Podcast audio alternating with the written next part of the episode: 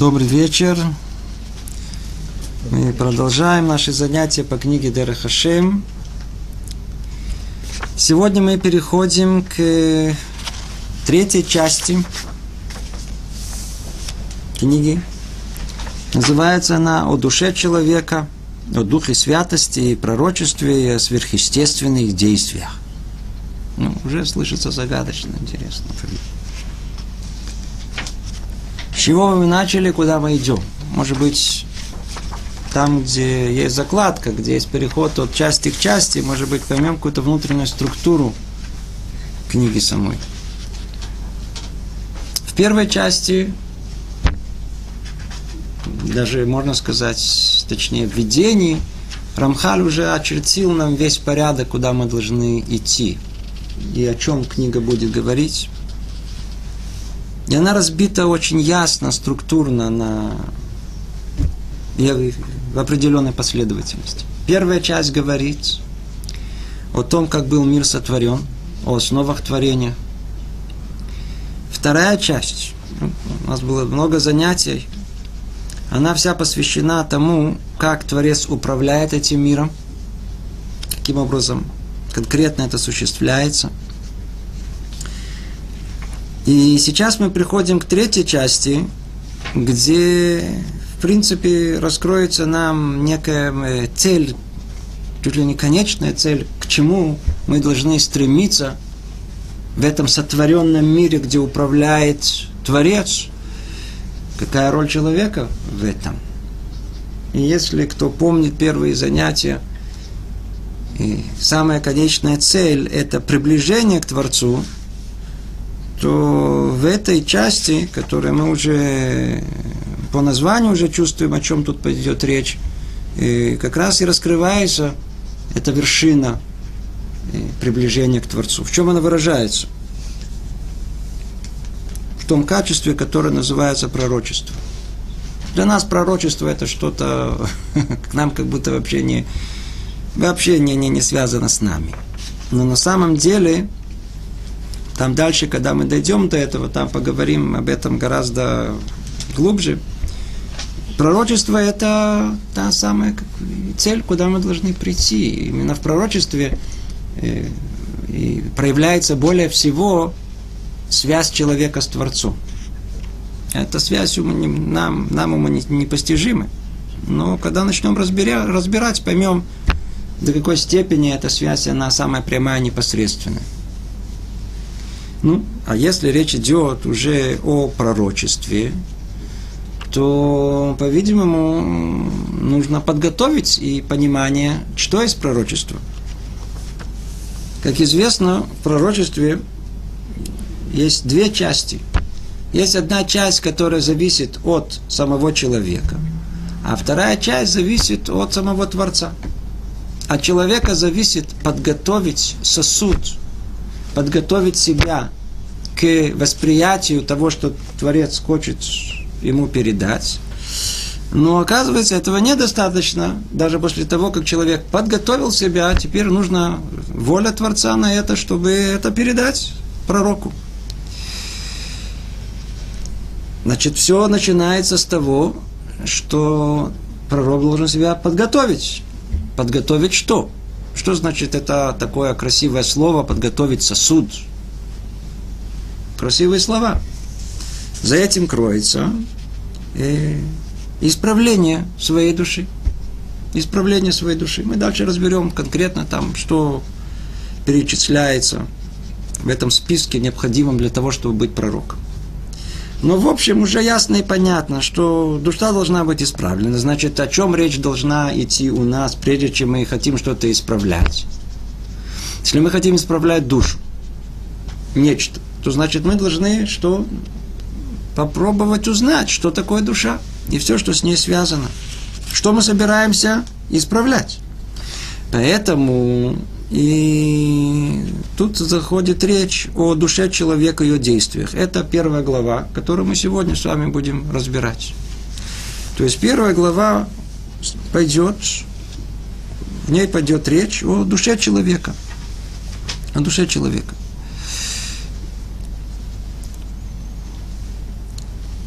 начинается эта глава так. Сущность человека уже была объяснена в части 1, глава 3. Кто помнит, мы там уже разбирали о, о человеке, говорили чуть-чуть его структуре, о душе и так далее. Но только что, о чем там речь шла? В чем-то была как бы основная точка нашего рассмотрения. Там мы рассматривали тело и душу человека, или как бы два начала, которые есть внутри человека, которые противоборствуют и позволяют человеку иметь, обладать свободой выбора. Там это было самое существенное, как, как, как человек устроен, что у него есть свобода выбора. А свобода выбора – это основа вообще существования цели человека. Поэтому мы рассматривали э, часть верхнюю, которая стремится к Творцу, к духовности, к добру. И есть у человека часть нижняя, условно говоря, которая тянет его ко всему земному, отдохнуть, расслабиться, поесть и поспать. И в борьбе между этими двумя, двумя началами одно стремится как бы к материальному, а другое к духовному, в той точке и находится свобода выбора человека. Так, у нас об этом речь шла в прошлый раз. В этот раз, как уже мы начали разговор об этом, о душе человека мы говорим в перспективе э, того, как она просто устроена, нам это нужно знать, чтобы подготовить себя быть пророком. Даже если у нас в конечном итоге это не получится, как известно, еще со времен начала второго храма пророчества в еврейском народе уже не было. Но, по крайней мере, сама подготовка, она, да, уместна, она, да, возможна. И кто помнит наши занятия по книге Мсилат и Шарим, вы помните, что там сам, в самом конце, после того, как человек поднимается по всем ступеням своего человеческого развития, там в самом конце что находится? Роха Койдыш. Там находится я знаю, дух свыше, который как бы является частным случаем пророчества. Давайте обратимся уже теперь к самому тексту. Но мы помним общий контекст всего. Мы разбираем теперь уже не с точки зрения этого противоборства, которое очень хорошо позволяет познать динамику того, что происходит в душе нашей, а мы больше посмотрим с точки зрения вообще просто строения и того, как это приводит к пророчеству в конечном итоге. Говорит Рамхаль так. Есть в нем, в сущности человека, то, чего нет ни в каком другом творении. А именно, сочетание двух далеких и отдаленных друг от друга сущностей – тела и души. Тело и души. Давайте посмотрим на все, что есть вокруг, и не увидим ничего подобного. Вот такое противоречие в одном существе, чего подобного не существует. Как известно, человек называется как Адам. Адам. И учат из этого наши мудрецы намек, что он, с одной стороны, взят из Адама. Адама – это земля, праха земного, из материи. А с другой стороны, тот же самый корень, Адам, это Адамеля Ильон, это уподобление самому Творцу. То есть человек как бы находится в одно и то же время, он вот, и, и в состоянии уподобиться Творцу, и он взят из праха земного. Как это может быть в одном человеке? То есть в одном человеке есть две составляющие. Одно, которое подобно самому Творцу, а другое по-простому, химический элемент. Из земли взято все. И это все сочетается в одном создании, под названием человек. Тело и душа. Тема эта, она сама по себе, тут можно сделать из этого целую тему. Как вообще все это сочетается? Каким образом? Да. Я уже не говорю о том, что э, для многих э, тело, оно набор химических элементов, и не более того, это отдельная тема. Да? Некий, некий такой физико-химический организм, некий робот, который э, живет в этом мире. С ним, с ним ни, ни с кем не спорим. Все время почему-то у меня самая простая мысль для таких людей это объяснить, э, каким образом, когда этот человек, который так думает, когда он придет домой, и как робот ему необходимо что? поесть. Ну, что поддержать организм свой, по, прям по теории, как положено. Но только почему после того, когда он поел, и уже, казалось бы, уже та самая единственная часть, которая в нем есть, материальная часть, удовлетворена с точки зрения энергетической, что его тянет еще на, на зрелище? А? Поспать это ясно, это часть, часть еды. Что хочется два пальца и посмотреть это, а что происходит в мире? Откуда это, что за, что молекулам так интересно, что в мире происходит? Почему вдруг становится скучно? Другими словами, в древнем мире знали тот самый секрет, помните? Для того, чтобы людей держать в спокойствии, народ, что им нужно дать? Хлеба и зрелищ. Хлеба и зрелищ. Теперь, если человек, он только материальное начало, то получает свой хлеб и сиди спокойно. Вы видите о том, что животные, как они, что у них происходит? Они, дайте им поесть, спокойно сидят, переваривают, они, нет проблем. Когда у них проблемы? Вы их начинаете э, не давать есть, или они там не, не могут найти пищу, то начинают там... Э, а что-то в человеке, по-видимому, очевидно, что есть еще, что требует это. Есть еще какой-то дополнительный голод, духовный голод – который давка и проявляется после того, как он поел. как он называется? Скучно, что-то еще хочется, еще какое-то голодно еще, что что-то хочется. Значит, еще в человеке что-то есть, кроме тела, что есть душа. Потому что если только тело, как можно себе представить, по всем их представлениям, всем им теориям, что группа молекул, она вдруг, знаете, обрадовалась чему-то. Как это может быть? Для чего? Во всем этом понимании. Или что, например, группа молекул, она очень наслаждается пейзажем. когда называют пейзажем. Или музыка такая нравится, другая не нравится. Вещи необъяснимы. Ну, оставим, это не наша тема. Конечно, можно говорить об этом гораздо глубже. И мы уже касались этого. Так или иначе, у человека есть душа и тело. Теперь, в следующем уровне понимания есть действительно сама проблема сама по себе известна еще с самых древних времен. Она по-русски называется дихотономия. В нашем языке это психофизический парадокс. Так он известен, по крайней мере, я знаю, на иврите так проще понимать. Это как может быть, что душа духовная сочетается с материальным. Это же вещи, которые несовместимы, их нельзя, нельзя их приклеить. Нельзя их приклеить. В понимании внешнего мира это как объективное и субъективное может вообще сочетаться. Поймите, когда один человек говорит о том, что смотри, я выше того, то давайте померяем. Это можно взять, померить. И... Но когда он говорит о том, что, знаете, я его радостнее, как это можно померить, один радостнее другой, какое-то ощущение чисто субъективное, оно нигде не находится, есть что-то только внутри человека находится. Как это может быть, что мозг, он э, может воспроизвести нечто, создает какую-то нематериальную реальность ощущений и мыслей. Можно материальные, а мысли они нематериальные. Как это может быть? Как это происходит? Люди думают об этом очень э, испокон веков, каждый дает какие-то свои ответы, ищут, но это все время остается этим парадоксом остается парадоксом, потому что уже люди додумались до того, что можно сомневаться в объективной реальности. Вот он, я есть или нет, иди знай, есть или нет, иди знай, и начали сомневаться. А вот в том, что я думаю, в субъективной реальности уже тяжело сомневаться. Как сказал Декарт, я думаю, я, значит, я существую. То есть уже в этом одном уж точно нельзя сомневаться. То есть если я думаю, уж точно я существую, а то, что это тело мое тело, иди знай, есть, которые сомневаются. Есть, которые считают, что не сумасшедший. Но это нам, нам же не важно. Но факт тому, что, что есть проблема, есть проблема. Огромная проблема соотношения между душой и телом как оно вообще соотносится, как оно вообще вместе находится. Есть, есть которые говорят, что вообще не надо входить в эту проблему, она нерешима, другие дают всякие идеи, как это. Сейчас посмотрим, как это реализуется тут и как Рамхаль это описывает, об этом соотношении между э, душой и телом.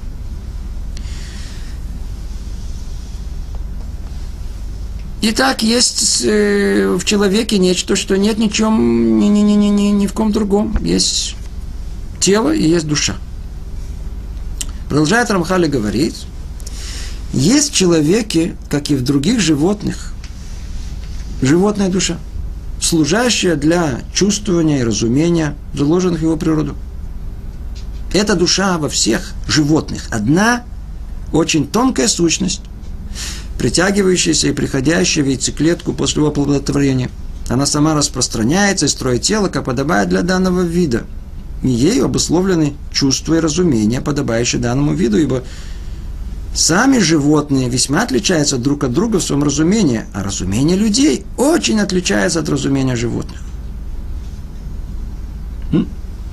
Рамхаль вдруг входит сейчас в понимание того, что в самой душе, оказывается, есть тоже несколько составляющих. На первый взгляд, точки зрения пророчества, что нам говорить про эту душу животную. Но мы сейчас увидим, что это необходимо говорить, потому что она все время будет мешать. Надо в ней разобраться, что в ней, из чего она состоит. И вот говорит нам так Рамхаль. Есть человеки, как и в других животных, животная душа. То есть, во-первых, надо знать по-простому, послушайте, простыми словами. Животное не может быть человеком. Не может стать человеком, не может. А вот человек может стать животным. Почему? У них есть общий знаменатель, есть куда падать. Животное не может куда подпрыгнуть, а человеку куда падать. Человек может превратиться в животное. Почему? У него есть программа минимум. Что такое животное? животный организм, прямо как это исследует. Точно надо по тому, как наука идет, надо за ними следовать, и чем больше будет продвигаться, тем больше мы поймем и в этом. И некий очень хорошо запрограммированный, невероятнейшим образом, непостижимый, запрограммированный организм, робот, который умеет выживать, умеет э, самофункционировать, у него все заложено. Невероятная сложность, которая в нем есть для самосохранение, все инстинкты, которые у него есть, они четко держат его в тех рамках, которые необходимы для цели творения. Помните, мы говорили о том, что в мире есть индивидуальное проведение, а есть общее проведение. Животные, они для общего проведения. Вот они должны как-то сами просуществовать. Очень хорошо. Для этого что им дается?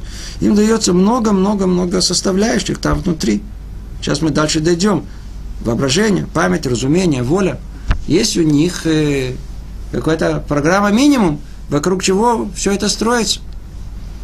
Другими словами, другими словами, а, а, э, базисная природа человека и животного, она одинаковая. Точно так же, как есть вот эта нефиша бегемит, цель, которая основная, которая как бы дает витальную силу этому организму дает ему возможность жить, гонит кровь, э, функционирование всего и так далее. Как это есть у животного.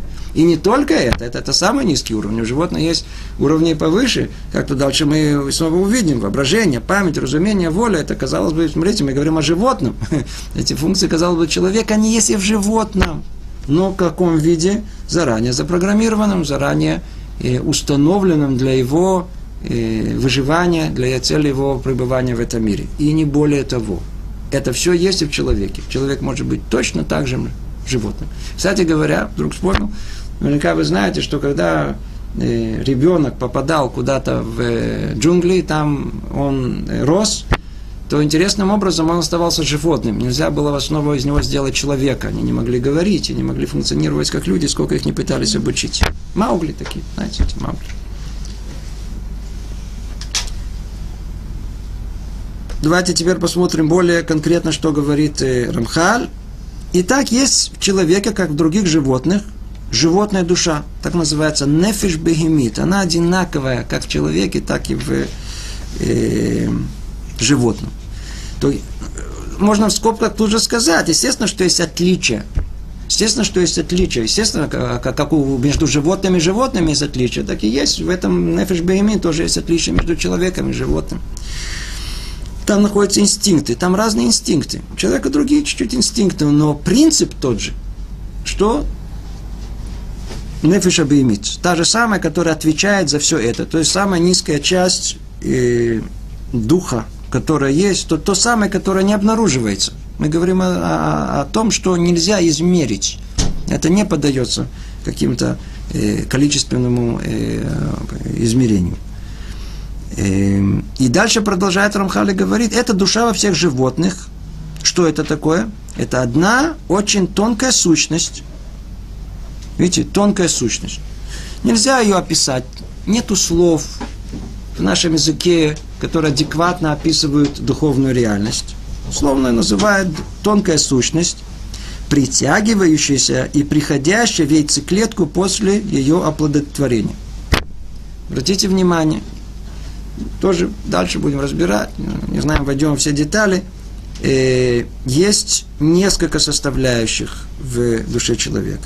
И вот для того, чтобы началась развиваться жизнь, то есть что-то уже началось развиваться, то должен быть некий план, который там внутри, который заложен, он должен как-то выйти в реальность. Тема эта сама по себе тоже очень интересна. Когда эмбрион, то есть та самая яйцеклетка, удовлетворенная, которая начинает самым непонятным образом вдруг разделяться. Никогда не додумались. Эта тема необыкновенно увлекательная и необыкновенно, необыкновенно интересная. Ведь это та же самая клетка, которая распадается вначале на две части, а каждая из них снова на две части. И так постепенно та же самая клетка вдруг начинает на определенном этапе называть, дифференцироваться. Что это значит? мне начинает, э, так как информация о всех частях тела находится в, одной, в каждой клетке, то самым удивительным образом, когда она начинает распадаться, размножаться бешеным темпами, там внутри уже каким-то образом часть клеток, оно уже закладывается в ней механизм, который перекрывает воздействие возможности развития всего остального, а остается только одна возможность. И таким образом из той же самой клетки образуется клетка глаза, или клетка кожи, или клетка легких, или сердца, или того. Самое удивительное, что только можно произойти. Как этот план, он реализуется, как он осуществляется, как они могут координировать между друг другом. Ведь они уже отошли друг от друга, они уже разбились. Так как же это все это огромное количество э, э, клеток, как они знают, что должно быть э, телом, а что должно быть, что должно быть э, кожей, как мы сказали, а что должно быть легкими или желудком. За всем этим кроется план. Интересно, что ученые открыли очень интересные механизмы. Они только посередине понимания этого процесса очень-очень далеки. Но, но уже много уже открыли, как там это естественным образом происходит, и как много зависит от э, силы тяжести, от притяжения, в какую сторону, и как и что. Есть много понимания вверх, вниз, и благодаря этому э, формируются э, части этих, эти клетки формируются в какие-то органы.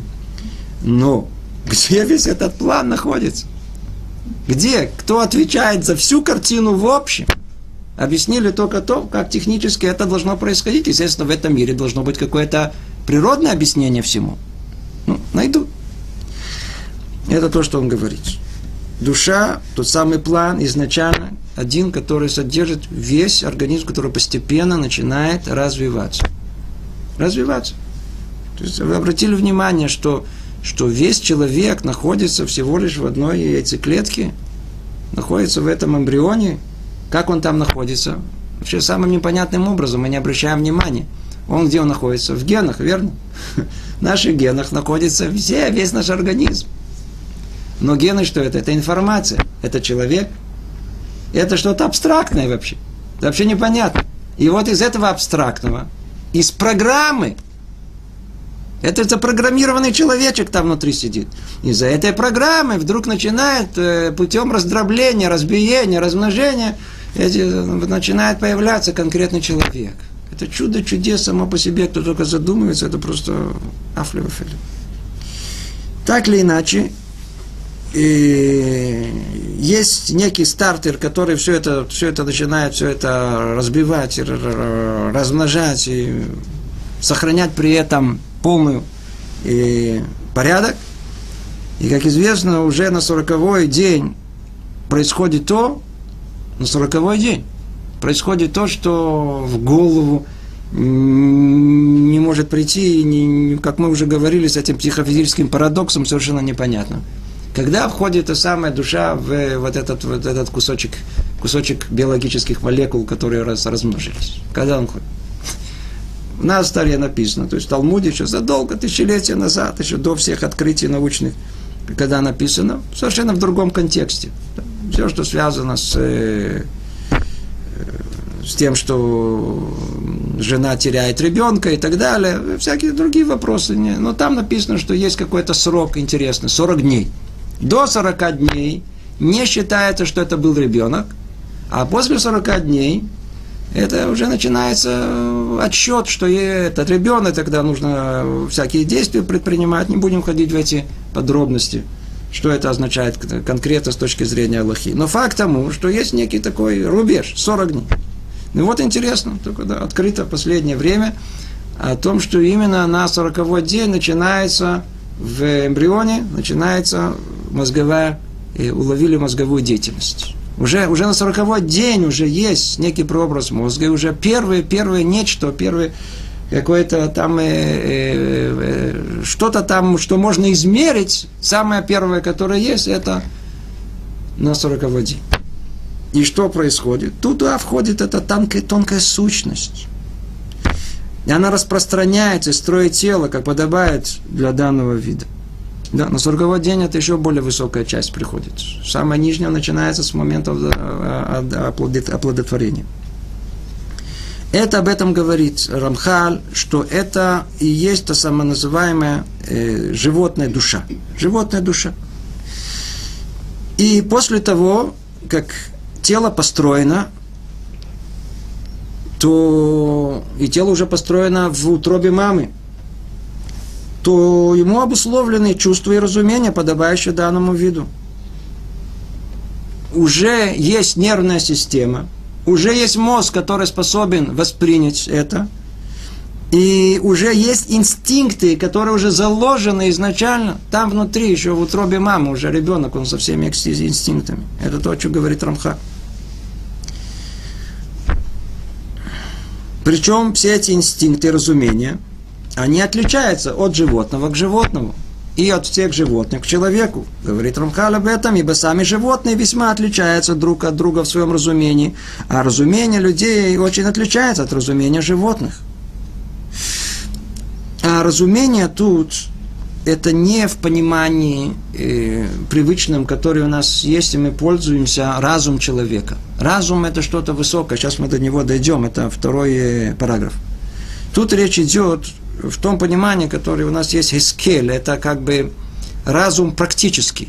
То есть то, что на инстинктивном уровне мы способны выполнять и действовать. Причем эти действия, они такие как бы разумные. Мы, кстати говоря, больше всего это видно у обезьян и у других животных. Мы видим всякие разумные действия в, в, в, в, у птиц, у муравей, у дельфинов, у многих животных есть, есть и нечто, что они могут как-то разумом, это как бы, есть у них какой-то минимальный разум, который позволяет им э, вести себя так или не по-другому. Порой мы э, видим в них даже проявление, и нечто, что даже подобные чувствам, они могут э, как бы привязываться, они могут любить, как собака. Видите, собака очень любит своего хозяина. Мы можем только догадываться, это наши догадки по подобию, но тем не менее видим, что собака, она при приближении его хозяина, она, она, она гавкает, и она пытается его как бы облизать и так далее, показывает признаки своей любви к нему. То есть есть эти чувства, которые есть даже на уровне этой э, животной души. Животной души. И происходит, и дальше говорит Амхаль, все это происходит в этой душе согласно ее природному закону и степени готовности органов, служащих ей. В каждом виде по-своему. То есть по мере созревания, по мере того, как эти органы, они э, начинают уже э, созревать и завершать свое э, развитие, и они начинают воздействовать. Каждый из них. И тогда получает единый организм. И в общей сложности, продолжает Рамхали говорит, в душе человека различимые категории силы, например, воображение и память, разумение и воля. все эти силы души ограничены известными границами и действуют определенным образом.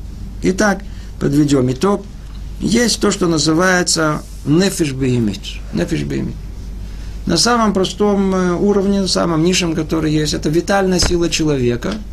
Это то, что дает ему возможность быть живым существом. То, что превращает его из груды биологических молекул в нечто живое, функционирующее. То, что собирает все в единое целое. Все собирает в единое целое. Тема это она сама, сама по себе. В одном слове. Обратили внимание, что вот у нас есть машина. Возьмем любой комплексный э, объект. Это машина? Ее же можно разобрать на составные части. Давайте ее разберем на составные части. Она машина? Она не машина, это часть. Что делает машины? Если мы ее составим в нужном порядке и последовательности, тут около этого, это нет, в нужном порядке. Все ставим в одно единое целое. Согласно одного плана, согласно одного замысла, то мы как бы породим в нем, раскроем его потенциал, возможности существования как чего-то совместного. Так и все эти биологические молекулы, они существуют вместе, в одно единое целое, благодаря тому, что есть что-то внешнее, что их содержит как одно единое целое. Это ключ вообще к пониманию всему. Тема эта она сама по себе очень-очень глубокая, очень-очень непростая. Так и тут. Есть животная душа, она та, которая собирает все в одно единое целое. И она та, которая дает хиют, витальную силу всему на самом низком уровне. То есть, снова это, это, это в простом нашем физиологическом, физиологическом смысле, это мозг в первую очередь. Тут же параллельно с ним вся не система, нервная система. И все, что связано с э, кровью и с лимфами и так далее, это вся эта система, это тот самый низкий уровень, который мы видим с точки зрения материальной, а ему есть зеркально все то же самое с точки зрения духовной. Но это самый низкий уровень, как мы сказали. А над ним есть более существенные, как то воображение. То есть, ведь воображение есть и у животных. Животные тоже на своем уровне, каждый, они имеют какое-то воображение. Например, иногда корову наблюдаешь. Ей много о чем есть мечтать. Она все время таким очень мечтательным взглядом она выглядит. Жует и смотрит куда-то очень. Она, скорее всего, она, скорее всего, она что-то мечтает, что-то надо как-то ей провести время целый день. Она сидит, жует. Чем-то тебя занимает. И память, мы видим, да, все, все проверки, которые есть, указывают на то, что у животных тоже есть память, запоминают. Но только у человека воображение и память это уже что-то в другом качестве находится. То же самое, но на другом уровне находится. Потенциал воображения необыкновенно высок. Память гораздо шире и больше, чем только может быть у какого-либо животного. Дальше есть разумение, в каком-то смысле инстинкты природные, которые есть, умения, которые есть. Вообразите, один более подвижный, один быстрый, а другой медлительный. Да? Один такой бегает быстро, а другой думает быстро. То есть один, один такой куда-то может попасть, а другой может, так сказать, это, в большие ворота прям, прям, прям и промахнется. Как это может быть? Разные, разные, разные у него разумения, то есть разные способности, которые вложены в нем. И есть еще одно, что подчеркивает Рамхаль, это воля, это рацион, это желание. То есть что-то, что пробуждает. В принципе, это как бы основной катализатор всего. Там находится рацион, это, это то, что рац, это то, что э, постоянно находится в движении, толкает человека. Это как бы основная его точка внутренняя, которая постоянно что-то что там э, начинает, хочет и желает, и двигает человека, и не дает ему спокойствия в этом мире.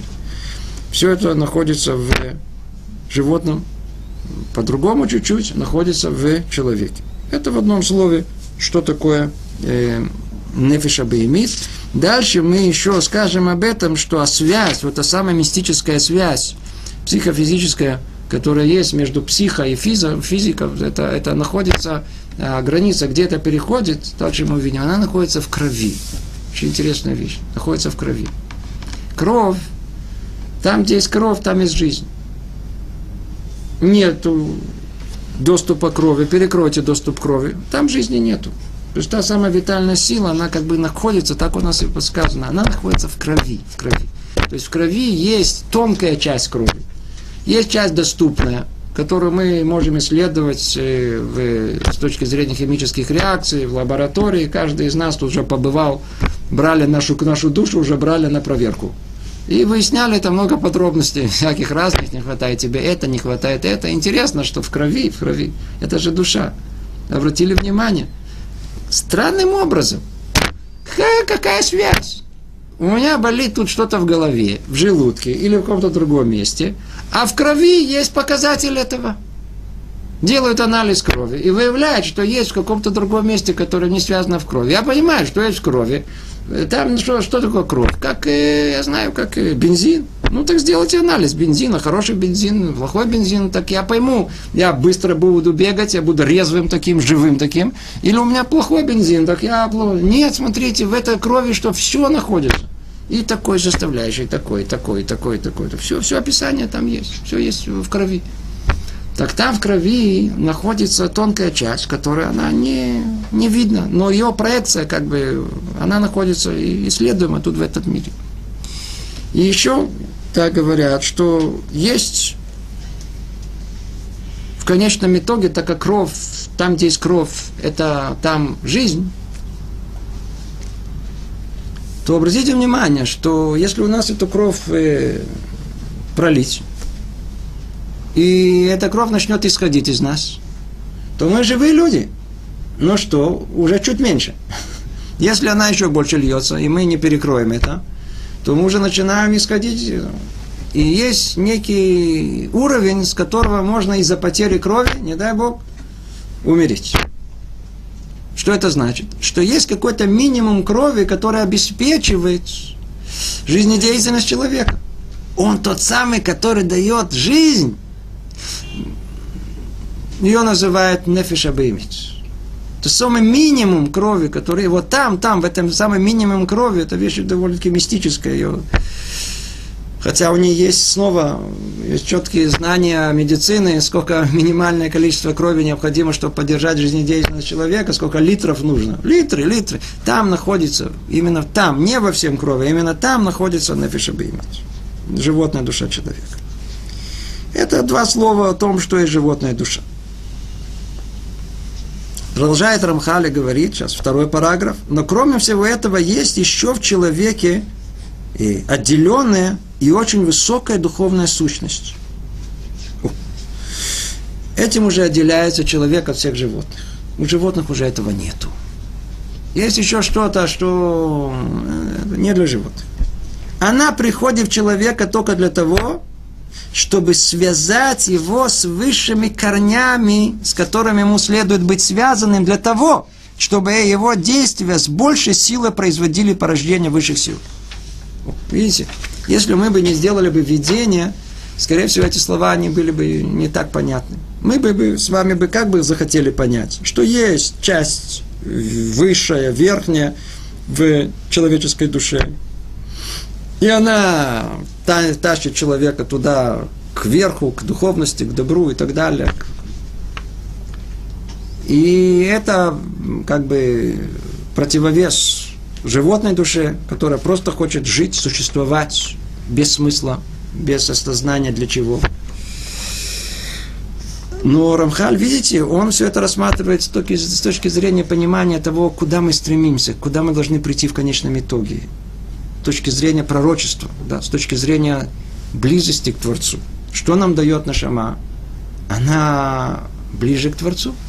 Она та, которая может последовательно приблизить нас к реальности этого э, Творца. Поэтому это рассматривается с этой точки зрения. Но мы посмотрим и так, и так сейчас. Просто так для общего образования вспомним. Но сначала, как говорит Рамхан. Итак, это высшая часть, высшая духовность, приходит в человека только для того, чтобы связать его с высшими корнями. Кстати, когда она приходит? Приходит, когда у, она приходит в 13 лет. 13 лет она приходит у мальчика, и в 12 лет у девочки. Ну, понятия эти тоже все эти символические, они, надо их понять, что имеется в виду.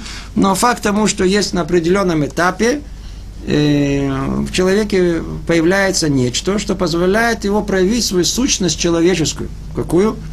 что он будет кем? Будет человеком выбирающим. Для того, чтобы выбирать, нужно иметь с ним, иметь внутри что-то, что между чем и чем. Должна быть одна сила, которая она стремится вниз, а другая вверх. Когда это конкретно проявляется, когда сверху как бы спускается в человека, в подростка, та самая верхняя душа. Ее называем нишама, сейчас разберем. Когда входит в него нишама, то тогда эта нишама на противовес нефиша имеет животной души. Тогда это позволяет тому самому противоборству. Одно хочет добро, другое хочет э, отсутствие его. Одно хочет спокойствия, не трогай меня, полежи, пройдет. А другое хочет чего-то духовного искать. Кто выиграет? Это есть человек, там находится свобода выбора. Помните, как все устроено, напомню, в развитии человека, даже смотрите, как в нашем языке, я много раз об этом говорил, еще раз напомним. Вначале все идет с того, что когда рождается ребенок, он называется тину, а он называется елет, от слова нула, от рожденный, клюм, ничего, только его определение родился.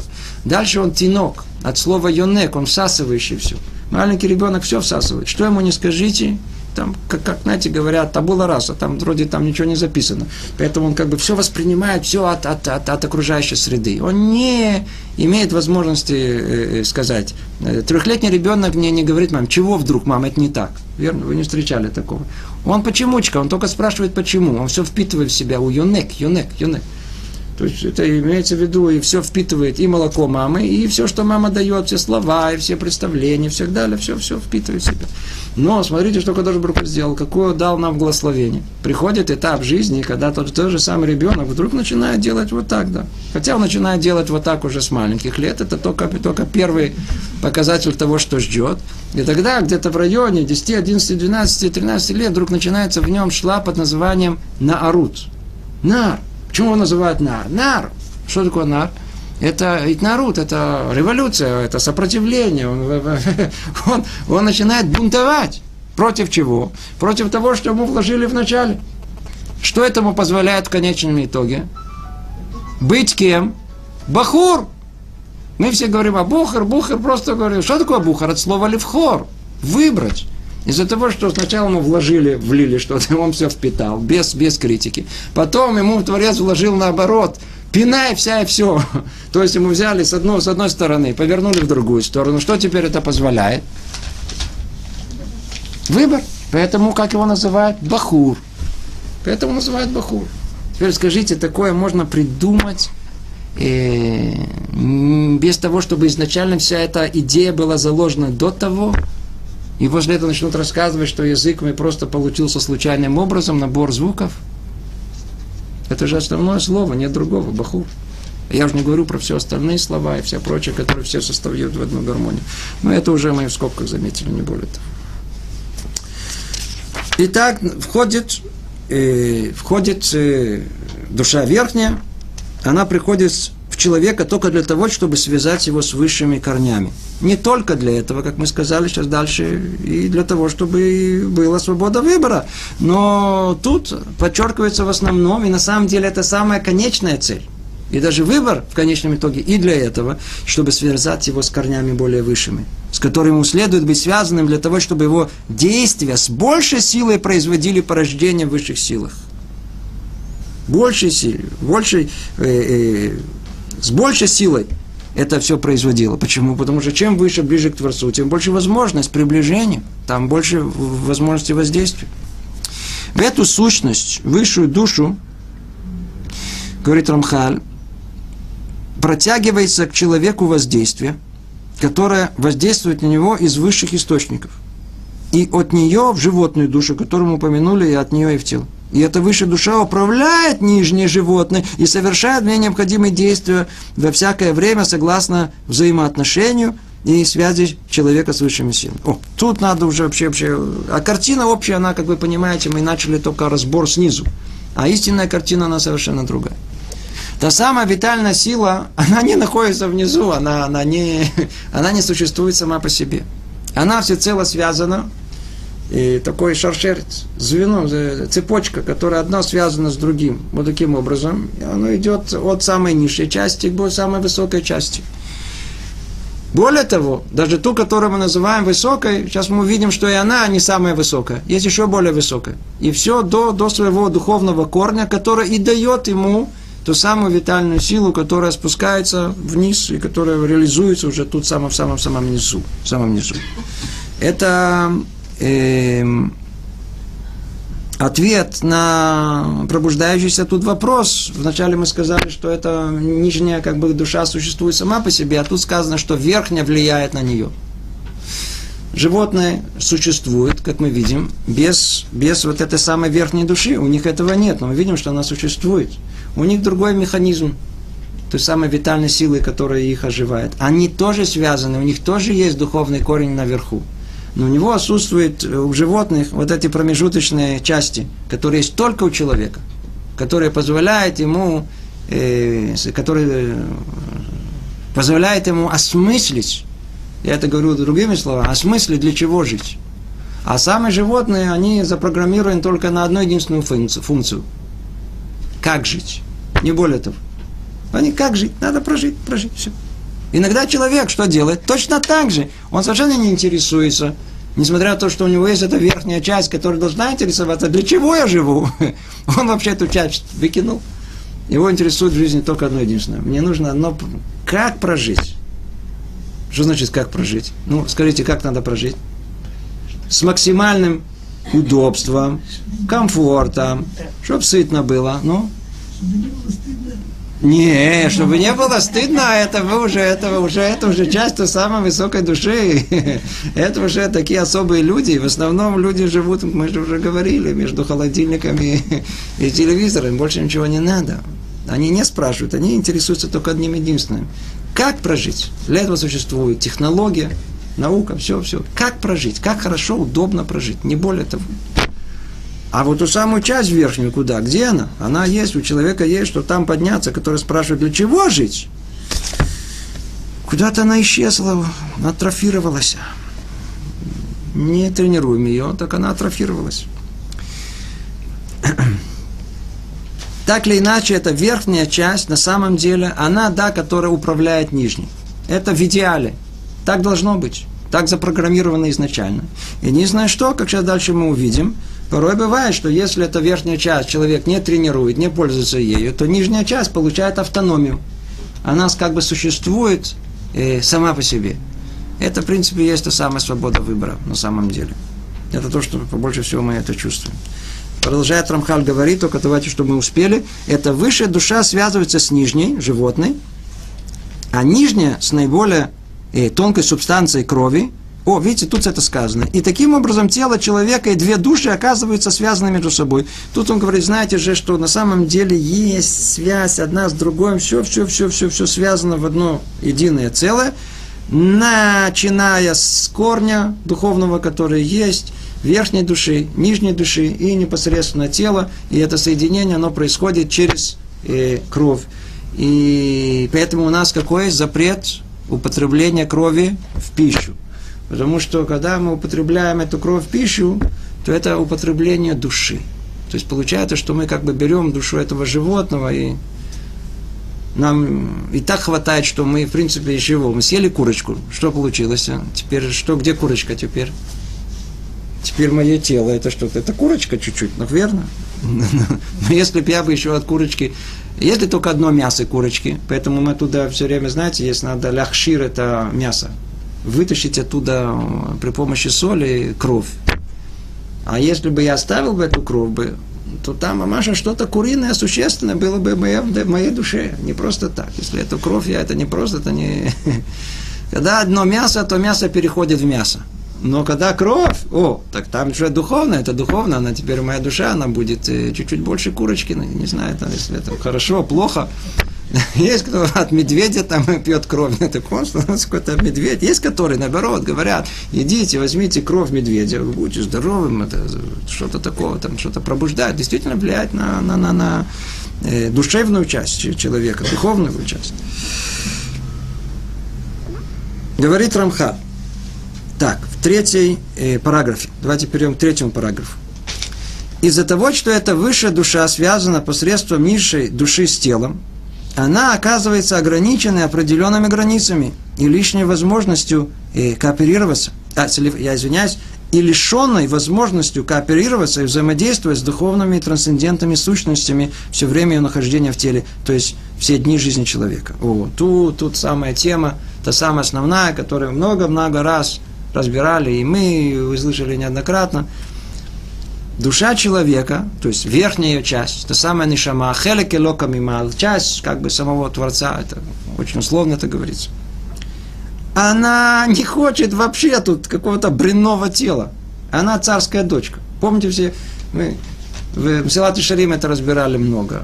Э, подобно тому, как царская дочка женилась на каком-то вышла замуж, прошу прощения, за какого-то грубого такого парня крестьянского, и он ее привел к себе домой, и хочет ей угодить. И говорит, послушай, давай, встанем с тобой, 4 утра, царская дочка, да, которая... Пойдем встречать рассвет босиком, знаете, пойдем в поле, там рассвет, как, как речки, километров за пять отсюда. Там. Потом будем косить, потом поить корову, а потом это это, она, это удовольствие, которое есть. Может быть, это, это на самом деле большое удовольствие, это действительно удовольствие. Но царская дочка, которая провела там беседы с какими-то философами, с поэтами, там у себя танцы какие-то, она, она, ей какое все это делает. Это очень условно, опять же, но это не стыкуется. А эта душа, которая верхняя, она все это бренное тело, оно и противно все это. Ну что, ее туда запихали. И вот эта душа, она там находится внутри этого тела. Поэтому она не может непосредственно э, иметь связь с силами более высокими, с более духовными. Это нет непосредственной связи. Нету. То есть она есть непосредственно. А вот такая, что, что, что, что вот, вот, вот так вот прямо, она уже теперь ограничена. Поэтому та самая душа, которая имеет много свойств, как только она находится в теле, она не имеет этих свойств. Она не видит, она не ощущает. Мы можем видеть то, что происходит в духовных мирах. Увы, нет. Почему? А потенциал есть, но он закрыт. Чем? Связью с нижней частью. Из-за того, что это держит ее, не дает ей как бы приподняться. Поэтому а эта самая верхняя часть души, она не способна осознать и понять то, что происходит в духовных мирах. Этот мир скрыт от нас. Это и позволяет снова свобода выбора и так далее. Почему мир скрыт? Что видит только то, что под самым носом, и не более того. Высшая душа получает воздействие от деяний тела человека.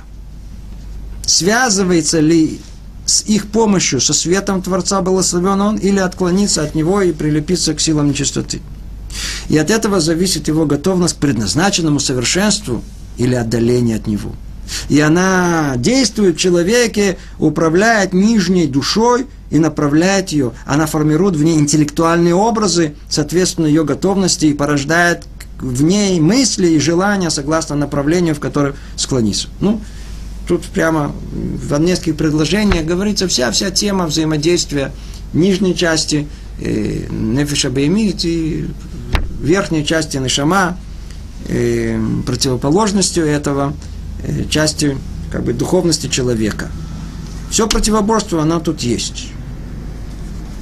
Но тут раскрывается несколько, несколько секретов. То есть тут как бы дополнительно к тому, что самое основное, это, как мы говорили раньше, верхняя душа для того, чтобы связать его с высшими корнями, а тут еще раскрывается дополнительно, как бы основная функция, э, что высшая душа, оно связано с телом, для того, чтобы был выбор, в куда она склонится. Склониться к телу или, наоборот, поднимет тело за собой кверху.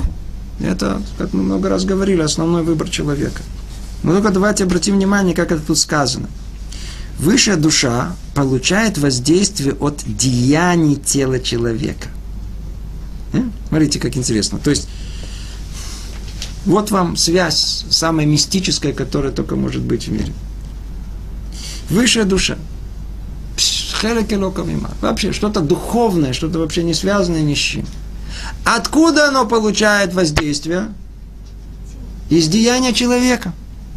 Это и есть тот самый замысел творения, отдать человека, одеть душу человека в это бренное тело.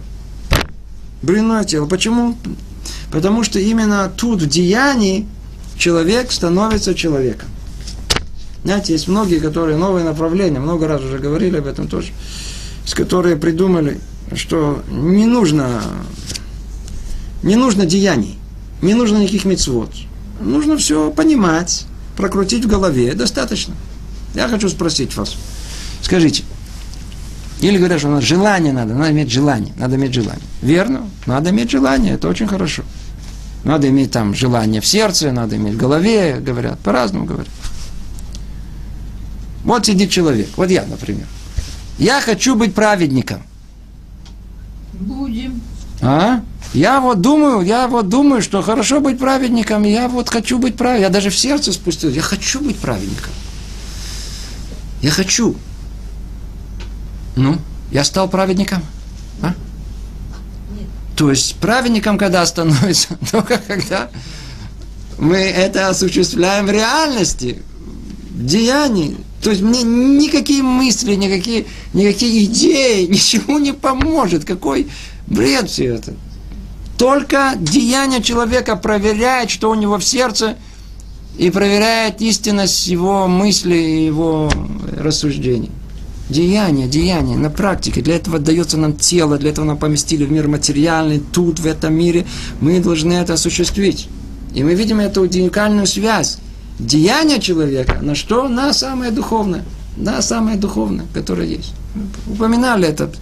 Этот психофизический парадокс, это он сам по себе как технически это связано, но за ним кроется еще что-то. Обратили внимание, человеку что-то сказали, а он стал красным. Сказали это духовное, а красное это можно померить, это что-то материальное. Да? Парень увидел девушку, померили ему пульс, повысился, это, тело, тело реагирует совершенно на что-то, на что-то духовное. Есть какая-то мистическая связь между духовным и, и, и материальным. Так вот, э, связь это действительно она неразрывная. И, как говорит Рамхаль, высшая душа получает воздействие от деяний тела. Мы тут, тут, поэтому у нас есть мецвод. Какие? Мецвод масиим, практически, которые де, действуют в этом мире, мы воздействуем на свою душу, мы исправляем ее.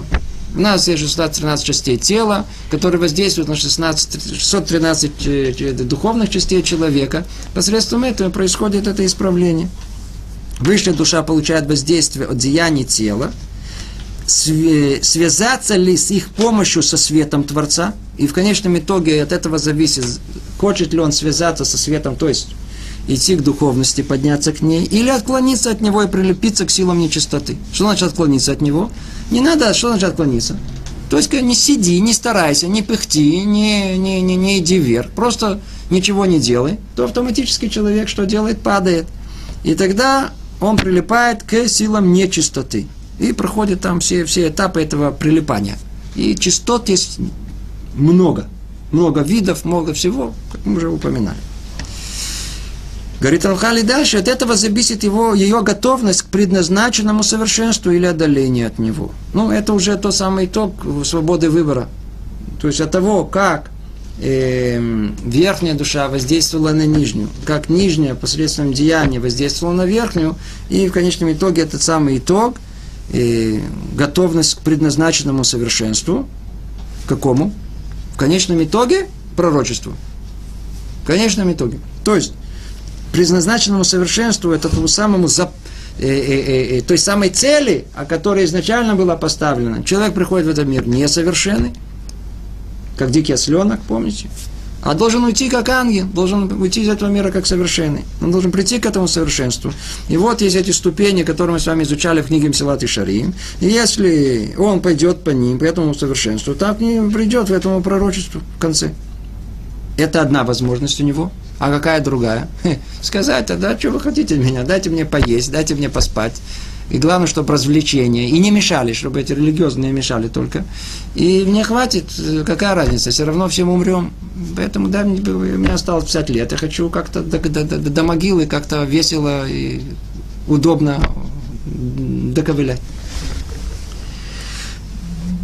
И она действует в человеке управляет нижней душой и наставляет ее, она формирует в нем интеллектуальные образы, соответственно, ее готовности порождает в ней мысли и желания, согласно направлению, к тому склониться. О, тут уже описываются функции нишамы. Того, что нету в животном э, начале. И ни одного животного не присутствует. Это, как мы видим, э, интеллектуальные образы, то есть абстрактное мышление, умение собрать то, что не собирается, речь членораздельная, осмысленная, э, умение э, эту мысль и желание облечь в слова, а потом выразить и реализовать, осуществить, это то, что у животного отсутствует. Она присуща только человеку. Присуща только человеку. И все это исходит из той самой верхней части, которая называется Нишама. Мы должны, к сожалению, тут э, остановиться. И это начало наших э, рассуждений и обсуждений. Дальше, может быть, войдем еще чуть в подробности, поговорим об этом. Ну, на сегодня хватит. Всего доброго. Привет из Иерусалима.